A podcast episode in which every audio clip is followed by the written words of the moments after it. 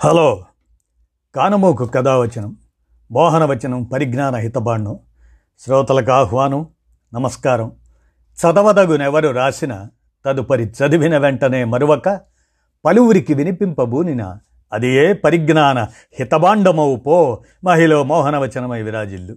ఆ స్ఫూర్తితోనే ఇప్పుడు గెరిల్లా యుద్ధతంత్రుడు వాసుదేవ్ బల్వంత్ పాట్కే ఆయన జీవిత చరిత్రను మీ కానమోకు స్వరంలో వినిపిస్తాను. వినండి. గెరిల్లా యుద్ధతంత్రుడు వాసుదేవ్ బల్వంత్ పాడ్కే తన తలకు బ్రిటిష్ ప్రభుత్వం వెలకడితే బ్రిటిష్ గవర్నర్ తలకే వెలగట్టినటువంటి గెరిల్లా యుద్ధతంత్రుడు వాసుదేవ్ బల్వంత్ పాడ్కే తన తలకు బ్రిటిష్ ప్రభుత్వం వెలకడితే పోటీగా బ్రిటిష్ గవర్నర్ తలకే వెలకట్టిన ధీరుడు ఆదివాసీలను రైతులను ఏకం చేసి ఆంగ్లేయులను బెదరగొట్టిన తొలితరం సాయుధ వీరుడు. అందుకే పట్టుబడితే అండమానుకు కాకుండా సుదూరంగా యమెన్ దేశానికి తరలించింది బ్రిటిష్ సర్కార్. ఆంగ్లేయుల గుండెల్లో అంతగా నిద్రపోయిన గెరిల్లా యుద్ధతంత్రుడు వాసుదేవ్ బల్వంత్ పాడ్కే భారత స్వాతంత్రోద్యమంలో సామాన్యుల సాయుధ తిరుగుబాటుకు పితామహుడిగా చరిత్రకెక్కారు పాడ్కే. పద్దెనిమిది వందల నలభై ఐదులో పుట్టి పద్దెనిమిది వందల ఎనభై మూడు వరకు జీవించిన పాడ్కే మహారాష్ట్రలోని షిర్దోన్ గ్రామంలో సంప్రదాయ కుటుంబంలో జన్మించిన ఆయన. పూణేలోని మిలిటరీ అకౌంట్స్ విభాగంలో గుమస్తాగా ఉద్యోగంలో చేరారు. అక్కడే క్రాంతివీర్ లహూజీ వస్తాద్ సాల్వే తాలింకానాలో కత్తి యుద్ధం కర్రసాము తుపాకీ పేల్చడం వంటి యుద్ధ విద్యలను నేర్చుకునేవారు. దళితుడైన సాల్వే బ్రిటిష్ పాలన నుంచి దేశాన్ని విముక్తం చేసే దిశగా పాడ్కేను సిద్ధం చేశారు. కేవలం విద్యావంతులపై ఆధారపడకుండా రైతులు వెనకబడిన కులాలను స్వాతంత్రోద్యమంలో భాగస్వాములను చేయాలని ఆయన సూచించేవారు. ఇంతలో పాడ్కే తల్లి తీవ్ర అస్వస్థతకు గురయ్యారు. ఆమెను చూడడానికి స్వగ్రామం వెళ్ళాలనుకున్నా బ్రిటిష్ అధికారులు సెలవు ఇవ్వలేదు. ఆమె కాలం చేశాక తదుపరి సంవత్సరం తల్లి శ్రాద్ధకర్మలకు వెళ్ళడానికి అధికారులు అంగీకరించలేదు.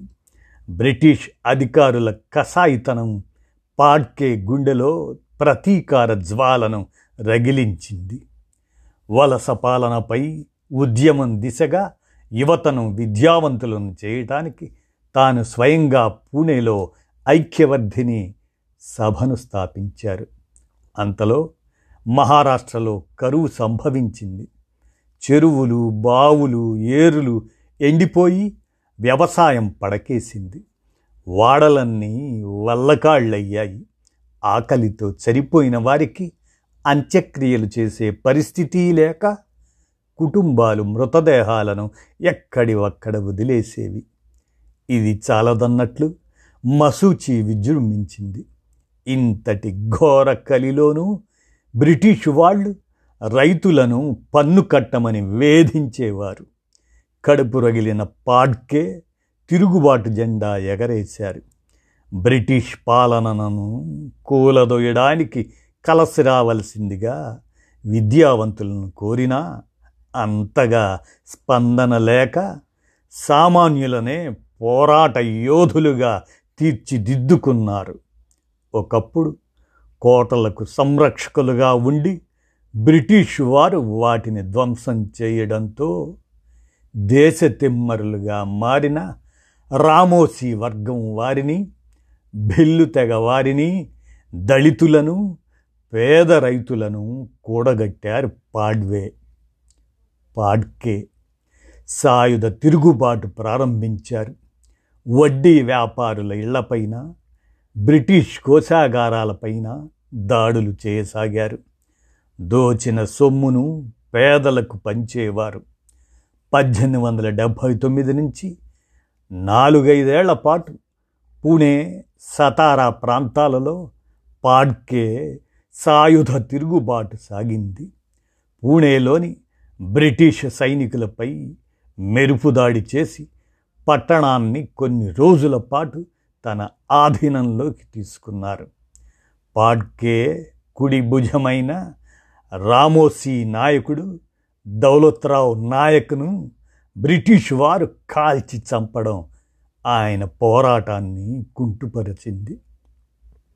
దాంతో ఆయన మన శ్రీశైలానికి వచ్చి కొన్నాళ్ళు తలదాచుకున్నారు.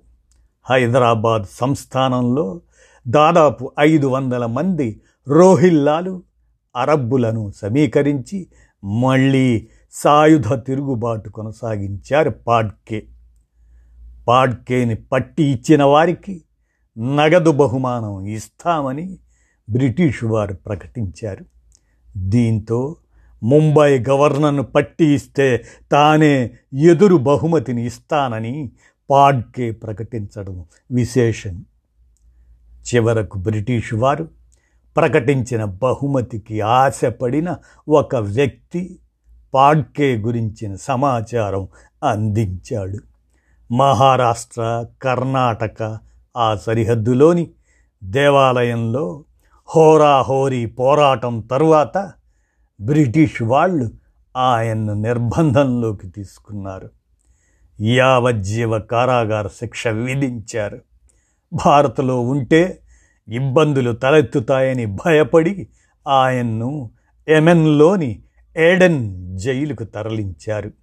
అక్కడ నుంచి తప్పించుకున్నారు పాడ్కే. కానీ పోలీసులు వెంటనే పట్టుకున్నారు.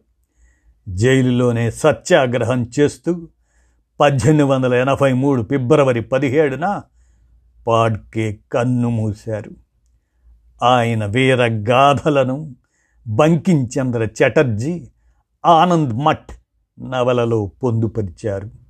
పాడ్కే గురించి ఎక్కువ రాశారంటూ ఆనంద్ మఠ్ నవలను బ్రిటిష్ ప్రభుత్వం ఐదు సార్లు తిరగరాయించిందంటే అర్థం చేసుకోవచ్చు పాడ్కే ఘనతను. ఇదండి. గెరిల్లా యుద్ధతంత్రుడు వాసుదేవ్ బల్వంత్ పాడ్కే జీవితం. భారత స్వాతంత్ర సాయుధ గెరిల్లా పోరాట యోధుడు ఆయన ఆయన గురించిన ఇతివృత్తం కానమోకు కథావచనం మోహనవచనం పరిజ్ఞాన హితబాండం శ్రోతలకు వినిపించాను. విన్నారుగా? ధన్యవాదాలు.